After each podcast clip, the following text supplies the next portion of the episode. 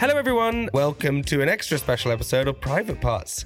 Now, I'm so excited about the series of bonus episodes. They are simply amazing, and we're featuring a range of voices from the LGBTQ plus community to share and celebrate love in all of its forms. Now, as part of this podcast series, we also want to shine a light on an incredible charity we're working with called the Albert Kennedy Trust. AKT. AKT is a national LGBTQ plus charity that provides support and housing for those experiencing homelessness, abuse, or rejection. So if you have any time, any time whatsoever, please go and check them out as they're doing such vital work. And any support you're able to give would be amazing. These bonus episodes are produced in collaboration with my beloved vegan sweet brand Candy Kittens and the ever popular Love Sweet range and the ever popular Sweet range, which is available now. Okay, today on the podcast, we have Nathaniel Curtis. Now, Nathaniel was in It's a Sin, the Channel 4 amazing hit drama series that follows a group of friends during the AIDS epidemic. It is a powerful, powerful show if you haven't seen it. Nathaniel plays one of the leading roles in it. He's an incredible person. We talk about bullying. We talk about being queer. We talk about coming out. We talk about culture, so many different things. And just Nathaniel, thank you for sharing your story. It's been amazing. Okay, guys, enjoy the episode with Nathaniel. So you you've never done a podcast like this? No, not like this. Not in person to person. D- uh, intimate, not intimate. What do you feel? Uh, ooh, Jamie. I know, I don't know I would No, it. it's it's it's very intimate, but it's nice as well because it's like the other side of a screen. A, the internet just goes down, Mm. and then B, it's there's not. I don't know, something like very tangible. Yeah. Not in a. Excuse me. You know what I mean. But I think also uh, with acting, right?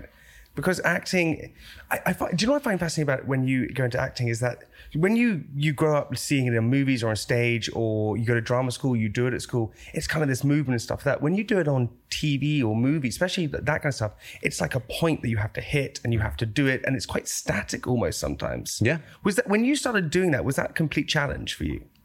Um. Yeah, I'm in rehearsals for something at the moment, and we were Can talking. we say what you're doing? Oh yeah, so um, actually, what I'm doing two things. Uh, I'm currently rehearsing for a play called Disruption uh, at the Park Theatre, uh, which opens on the seventh of July by Andrew Stein, and it's brilliant. It's brilliant. It's a play about AI, and it's really terrifying. Yeah. Um, and then after that, I'm actually moving on to rehearse for the touring cast of 222: A Ghost Story. Come on. Come on. Come on. Come Which is, on. which is very, very exciting. Yeah, that was announced today. Um, and, do- I'm so and- excited. But so, okay, but so when you're doing stage shows, that is much more movement, right? Yeah, uh, yes, I think so. Um, yeah, because you have more space to fill. Yeah. You know, a camera can, you can have a close up on your eyes and they can tell the entire story. But because you have to hit the back of a theatre, there's more space for you to fill in that, um, either with a very, very important, like a pause in a speech, um, or it can be done physically. Um, but there is a there is a power in stillness, and as someone who is very, I'm very fidgety, and I'm I'm all limb as well. So any small fidgets, like I'm trying to boot someone across a room, when actually there's more creativity in just standing still and just saying the lines. And I think that's something that I still need to remember in my 30s. But it's so important because on screen you can you can replicate that just by having like one shot as opposed to doing it in a play when you're just like sit on your hands. But I, but I also think like when you do a play, right? Like you said, you project and things like that. But when, you know, for example, when it's a sin, which by the way, another clap because that was unfreaking believable. Thank you so much. there is so much emotion and there is a lot of it is just not much movement it's so inward mm. because it's such a private emotion that's going on within you so it's much more closed. And i find that it must be hard sometimes. I always when i was at school i always wanted to be an actor but i was never quite good. I was always playing myself. But it's hard to kind of stage where you can you have to be big and large but then when you're on tv it's much smaller. Which one do you find that you like enjoy more? I honestly like both for different reasons. Um, there's something so immediate about theatre. Yeah. You you follow the play through the entire, from beginning to end. You stay with the story. Whereas in screen work, although yes, it's often shot out of sequence, you're able to do uh, just that little bit more um, because you you don't ha- have to let people in from so far away, and the camera does the work for you. The camera can be you know, can be it can be like a mid shot or something, and you don't have to worry about what your legs are doing in this bit or what your hands are doing because actually the focus is entirely on the portrayal of emotion. Or actually, one thing that I have found is that, and actually, it's a very like well-known thing. I don't know why I'm trying to take any credit for this, but instead of like, so for instance, if I have a crying scene, the best way that I can get to that place is by trying not to cry. And actually, then it's, I feel it's more, as an audience member, it's more interesting to see someone trying not to release that emotion as opposed to just like going and sobbing, you know? Yeah. It's a Sin was just amazing. It's just like phenomenon that went round everyone. It was just incredible in so many ways. Thank you. I mean, everyone's seen it. For people who haven't seen it, can you explain what it's about? Okay, It's a Sin by Russell T Davies is about a group of six friends who um, they've all kind of moved to London in, in the 80s, in 1981 to be specific. And it's about them falling in love and about them having fun and, and, and, and finding what it means to be the the version of them that they want to be when they grow up. And then their entire world is rocked by HIV. Oh my god! And it's it's a true story, but not a true story. Am I right in saying that? Yeah. So um, Jill Nalder, who honestly, I love her. She is the inspiration for Lydia West's Jill in the show, and actually Jill played Lydia's mum in it. Really? Yeah, it's really cute. So she lived in a flat um, in London called the Pink Palace, and she's been a friend of Russell for years. And it's kind of things that happen to people that Russell knows, and then he used Jill as that anchor. And when you meet real life Jill, you understand why someone would want to write a series about her. She's mm. so fun. She's so funny. There's just an outpouring of love coming from her that you're like, God, you're interesting. When you got that role, did you know it was going to be something special? Absolutely not. You had no idea. No idea. I mean, I, th- I knew it was going to be good because I'd read I'd read the script. Russell T Davies is a god amongst men, and I was so invested. And I'd only been given the first three episodes, and obviously the end of episode three is devastating. And I was so in it before I'd even got the job. And I also thought because it was so good, and it was my first screen project. And I was in the middle of doing my first job, having left drama school five years before. I thought, well, they're not going to they're not going to cast me because they how do they know that I can do it if I don't know if I can do it? And then, but they'd seen something clearly and very, very gratefully that gave me the opportunity to at least try. Mm. because it was this amazing thing. And then it suddenly starts just blowing up. And then Elton John gets in touch. And that is like, hello. What was that like? Oh God, it's so embarrassing. Okay. I am. Look, I'm not a cool person. Okay. Okay. I am. Oh God, I am. Oh, I don't know how to describe it. I'm like I'm giggly. I just I'm a bit. I get quite. I get very. I get very nervous. You know, very anxious, and it was so bad. Um, I love Elton. I love him so much. He's just. He's such a beautiful man. But um, I was. Oh, I'm sorry. I was on my way to go and see my friend um, in a park. It was still COVID time, so I was on the overground, going all the way to Stratford to go and see Stephen and um, I'd had a COVID test um, the day before, like the morning of, because I had a photo shoot the next day. And um, my publicist sent me an email just to say, "Oh, um, you know, um, Elton John wants to send on his personal congratulations." And I read this email and I was like, "What the fuck?" and then um, the COVID people had said, "Oh yeah, by the way, we're going to give you a phone call just to like give you all the like just to let you know what goes on." So I'm on the I'm on the train. Um, I think I was I was reading. What was I reading? I was reading The Time Traveler's Wife. I've read it like five I times. I love that. I the book. love that. I've read it so many times, and I like, and I was reading it, and I just, and my phone rang, and it was not like a not a blocked number, but a number I didn't know. I was like, oh, sweet, COVID people. Picked up the phone, this one, hello. I had that laugh. Who laughed? and and I just get Nathaniel, darling, darling, it's Elton, Elton John. And my life flashed before my eyes. My heart fell out of my hole. It was so awful. And then the next thing I said was, in like with the wobble, I'm on the tube.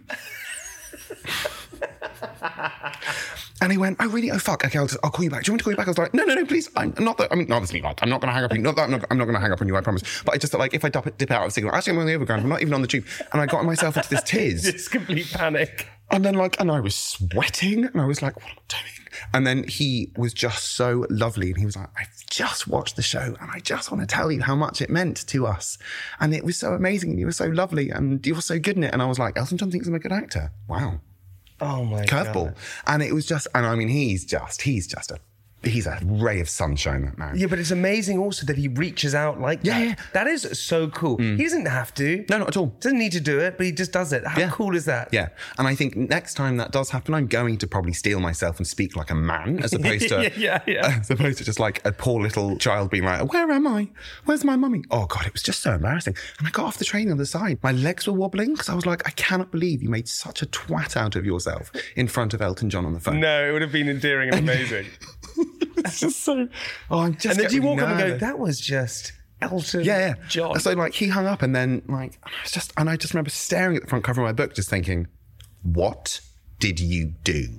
Who do you phone straight away when that happens? I didn't really couldn't really speak it to anyone. But then I um, got off the train and I told my friend, and he just he got so overwhelmed because I hadn't seen him since um, the show had come out, and so like I saw him and he just burst into tears, and then I I'm like and I was like, Stephen Elton John just called me, and he just sat on the floor. He literally in the middle of the park just sat on the floor. He was like, "What?" I was like, "What?" Um, but um, who do I call? My si- my sisters. Yeah, yeah, of course. I call my yeah, you call family straight away. I call I call actually I call my sisters or I call uh, my friend Henry. yeah. Yeah, that's who I call. yeah. And whenever you do a piece of work, right, you, you know, the dream is it to become something this big. And it must create like such a close bond with the whole ensemble that you guys are just like, oh my God, we've just created this thing, di- portrayed this amazing true story. Well, not true story, but this whole mo- thing that happened. How sad is it to kind of box it up and then close it and then move on with other things? I don't think I have really boxed it up, to be honest. I think it's always going to be there. Um, but I'm so, so proud to have been a part of, of a production like that. And I do think I got to work with some of the best people. Yeah. And we don't get to see each other an awful lot because they're so good. They're so talented. They're off doing these amazing things. And I couldn't be more proud. And from a distance, just being like, oh, I see you and I know what it's like to work with you. And I am so jealous of the people that get to do that, that get to work with you again, because I'd kill, I'd kill for that opportunity. And I'm very lucky that all of the jobs that I've been on, there have been those people. Have you always wanted to go into acting from the very beginning? Yeah, I think so. Yeah. I mean, I think like when I was three, I wanted to be a dinosaur, but what can you do? about that? um, but I think, yeah, I think acting was always the one thing that really just. But what it though? me. What is it? Why do so many people, so many individuals want to do that? Is it because it's the sense of being on a stage, getting the validation? Is it because of the art? What is it about it? Honestly, I don't think I was very good at anything else. Really? Um, and also, I think I mean, I I get so nervous before I go on stage. I really, really do. And there is something. I think it's just very freeing, to be honest, and not like a oh to step in someone else's shoes kind of thing, but actually just like being able to just express yourself through someone else is so. I don't know. I don't know how to describe it. It's an experience. It's like your skin is on fire, but in a really great way. Mm. Obviously, if your skin is on fire, please see your doctor. but you know what I mean. But so you found it very easy to jump into different roles and become different people and experience different worlds. Because for a lot of people, that's not that easy, I would say. no, not at all. It's no, it's not easy in the slightest. I'm very fortunate that I've been able to work on some really great projects. Yeah. um, you know, stage and screen alike. But I think, I mean, for me, it's trying to find something that I understand about the character and going from there. And, you know, in It's a Sin, the magic was the script. A good script, you don't have to figure out too much because it's just there, even even if it's in what's not said. Yeah. You can to be able to work with great writing is is a real, real just joy.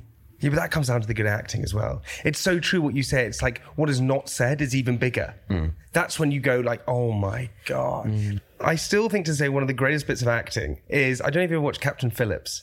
Yes. With, with Tom, oh my god, yes. with Tom Hanks. So, so the ending where Captain Phillips has come off and he's on the boat and he's in the shock. paramedic. With the paramedic, he's With in the para- shock. oh my God. That acting is one of the greatest.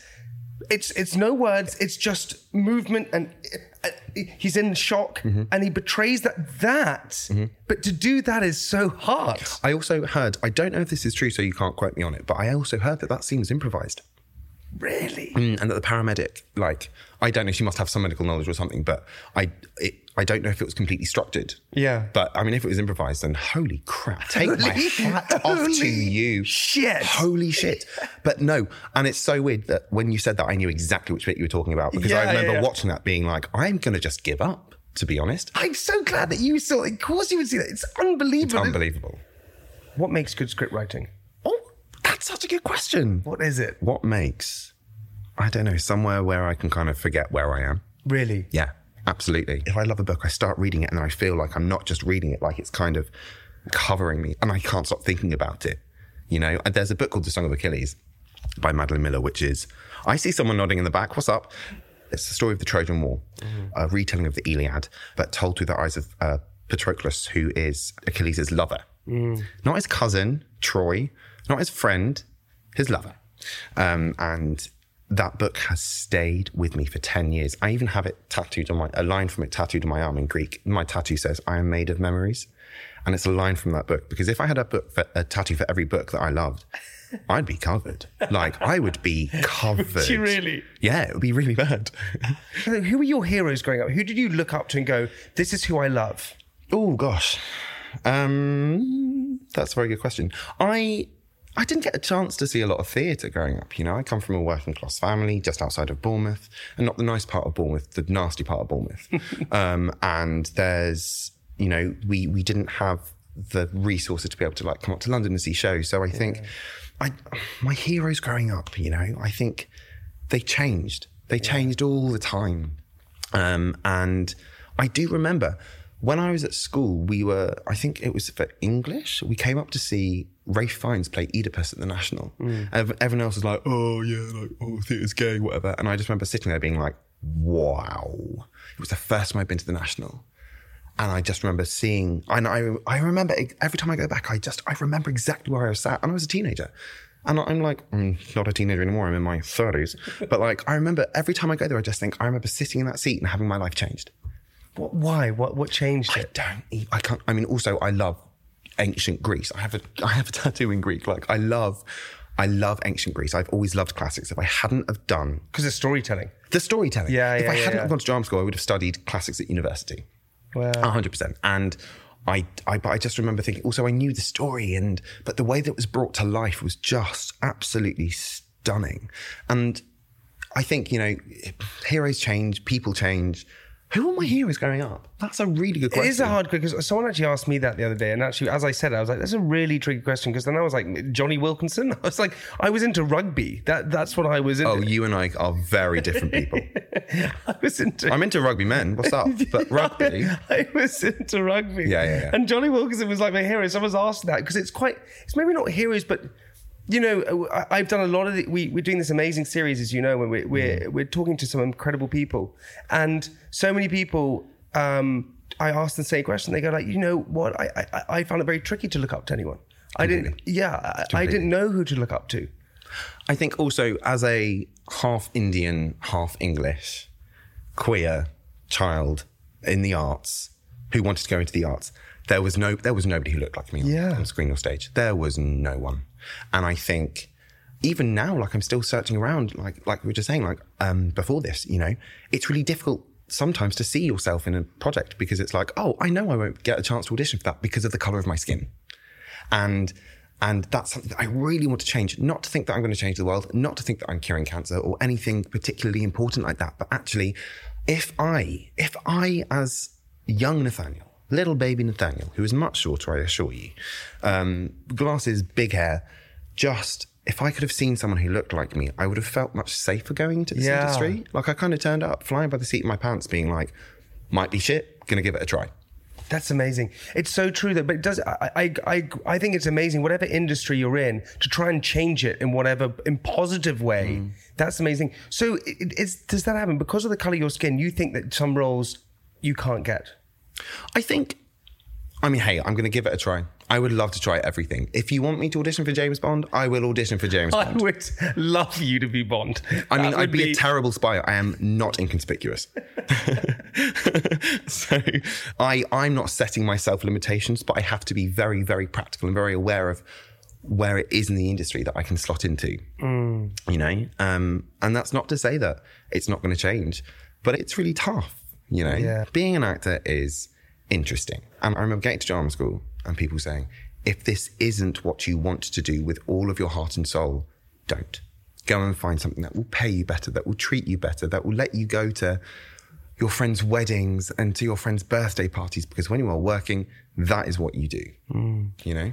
How are you with rejection? Because that's uh, you know a lot of the acting world is about rejection. You know, my my sister did Guildhall, all that kind of stuff, and she's amazing in so many ways. But I think she found rejection quite hard Uh, because she would go into roles, try for it, and then you know ah, it wouldn't happen. She'd try again, it wouldn't happen, and that comes quite heavy after a while. I I mean, I've had so much rejection. It took me five years after drama school to get my first job. No ways. Yeah, five years. Um, and I think, look, it's not my business Yeah. why they won't, why they, why I'm not cast. And I've had like even now, I get a, I get a lot of no's. I had some, I've had so many close calls in the last year in particular, and like, and also been recast in things, and. I, the way that I kind of sit in that is that it's not my business. I've gone in, I've proven to myself that I can do it. Even like I've learned 15 pages in a night, like, and, and, I've gone I've given them my absolutely everything. But it, if it is down to the fact that I'm too tall for their leading lady, I look too old, I look too young, it's, it's, it's just, it's nothing to do with me. And I have to be comfortable in Yeah, enough in great. myself and in my talent to know. I mean, of course, don't get me wrong. There are times when it happens and you turn around, and you're like, what the hell?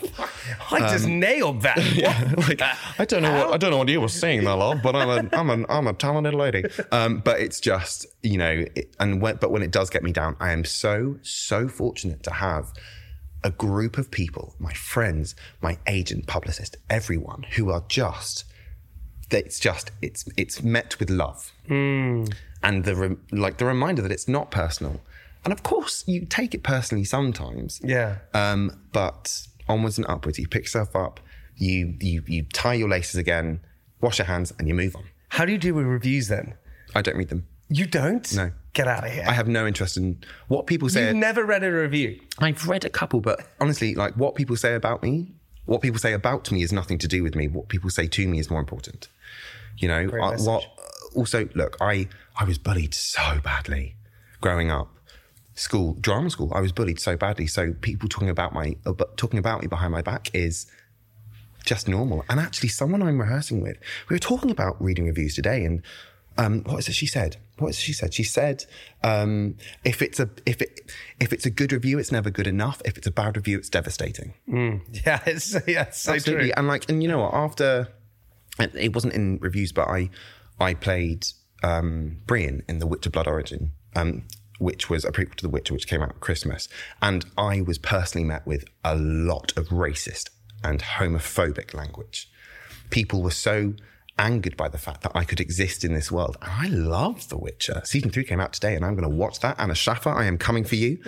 and it's just, I was so excited to be a part of that. I was so excited, and my character was like was queer, and it was so I was so ready to be a part of that. And then, I mean, I I don't search myself or anything, but I people would then tag me and stuff Yeah.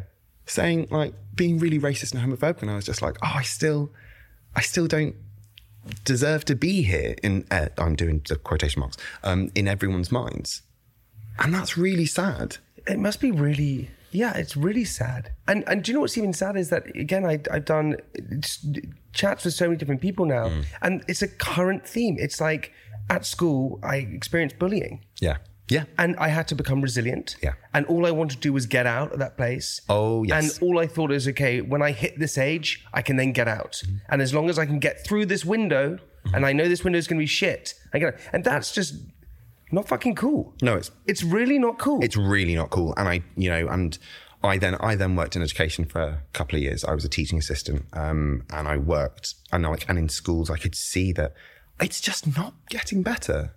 really, it still Yeah, happens. Bullying is still so, and like I do think that the reason why I am the very well put together mess that I am today is because, like you said, you just have to pull yourself through it. Um, and the the but the constant reminder that growing up I was just too different to be to be liked for who I am. Oh no, that makes me so sad. Was so- not but that's so not true. But you know, and it's but then it's learning that as an adult, and it's actually learning it after drama school because then at drama school you are put you are pitted against each other. It is a competition, Totally. and I had some people in my year who were particularly unpleasant. But then I left, and then I found my people, the people who remind me that not only am I loved, but I'm special. yeah. And just to have that is so, like, genuinely moving. To have found it, what, 30 years into my life, I couldn't be more grateful for that. Wow, it, it's insane resilience, and and I don't think I'd be strong enough to get through that and then come out the other side and be put together and okay and and just look at and go, well, I'm okay. I'm a strong, resilient person. I would, don't think I'd be able to do that. I think some like you know when you're at that point like in I so I suffer I have depression um and it like it's been an just a tiring couple of years as well you know and and I have I have OCD and um and it's these things kind of when they but when they overtake me when I can't get out of bed when I can't face myself in the mirror it's I'm okay with that because I know that the moment I can look at myself, when I can, you know, get out of bed, when I can get back to the gym, it's then remind myself that I have done that. You have gotten yourself out, out of bed, Nathaniel. You have you have spoken well to yourself today. That's and if that's all I've done with my day, wicked. I, I know exactly what you mean. I, I suffer with anxiety, and at the Yeah. moment, it's really flared up, and I don't know why. Yeah. mine's bad at the moment. Bad. Is it yours is bad too? I think also also because I'm working in theatre and I'm so worried I'm going to be shit. Mine's, mine's probably because I got married. I don't know what mine oh, you know. I did. I heard about the congratulations. It's so funny with whatever mental health it is, and my OCD as well. Like, I did- Mm. like the other day, I couldn't find a place in the fridge to put the mayonnaise. Just couldn't find it. No. it was Yeah. Mm-hmm. honestly back and forward, left and right. I was like, this is just a nightmare. But it, and when you think you've conquered it, is the moment that it comes back. Yeah, yeah. And it's so hard. You're so right. Acceptance is the biggest thing. Mm-hmm. You just have to almost just lean into it and go, ah, it's okay. Yeah, cool. But that is so hard to do sometimes. Horrible. And, horrible. And when when the doctor or the psychiatrist, your friend, or your mother, or your brother say, "Do you know what? You're going to have this, and you have to learn to live with it." It's the worst piece of advice in Mm-hmm. The world, but the best piece of advice because Yeah. it's the worst because you panic. Well, I'm going to be like this forever. No Yeah. ways. But once you learn to understand it, you're almost free because it's like, okay, it's just about Understand. That's the word because I don't like. I don't like the word. You've got to. Embr- I don't like the term. You have to embrace it. No, but I don't have to embrace that. That's not consensual. Thank you very much. Yeah. But understanding it. That's yeah. Thank you. Thank you for helping me figure that one out. I don't think I know. But that's uh, so you you've had to navigate with that as well. Do you think? Do you think though that helps you with your acting because it makes you understand your emotions much more? Yes. Yes, I really, I really do. I think for years I was trying to hide the parts of myself that I didn't like. I actually, I hate being this tall. I hate it. It's so isolating because the moment you walk into a room, everyone talks about how tall you are, and I'm, I'm, al- I already feel very different. You know, I'm, I'm queer. I'm, I'm half Indian. I was never Indian enough to be Indian, and I was never white, so I couldn't be English. And when you're, when you're this tall, and I just, I always wanted to just shrink. And I've learned to embrace the fact that I can reach everything in my kitchen. that I'm that I'm tall, that I'm strong, and that all the things that I've tried to hide about myself for years, all the parts of my personality which I'm embarrassed of, are the bits that I have to just unleash. And then I find that once I've let go of that, once I've let them into the world, that is a performance that I can sit back and think, I don't know how it looked. I don't I don't tend to watch myself. But it felt, it felt authentic. It felt good because I'd let go of Nathaniel and everything he's afraid of, everything he's afraid to show people in case they don't like him, in case they hurt him. Hmm. And I've just let go of that and I've just like really embraced, learned into a character who I'm working really hard to bring to life. Hmm. With It's a Sin, how how important was to tell that story for the community? Do you think? in, incredibly important. I don't think it.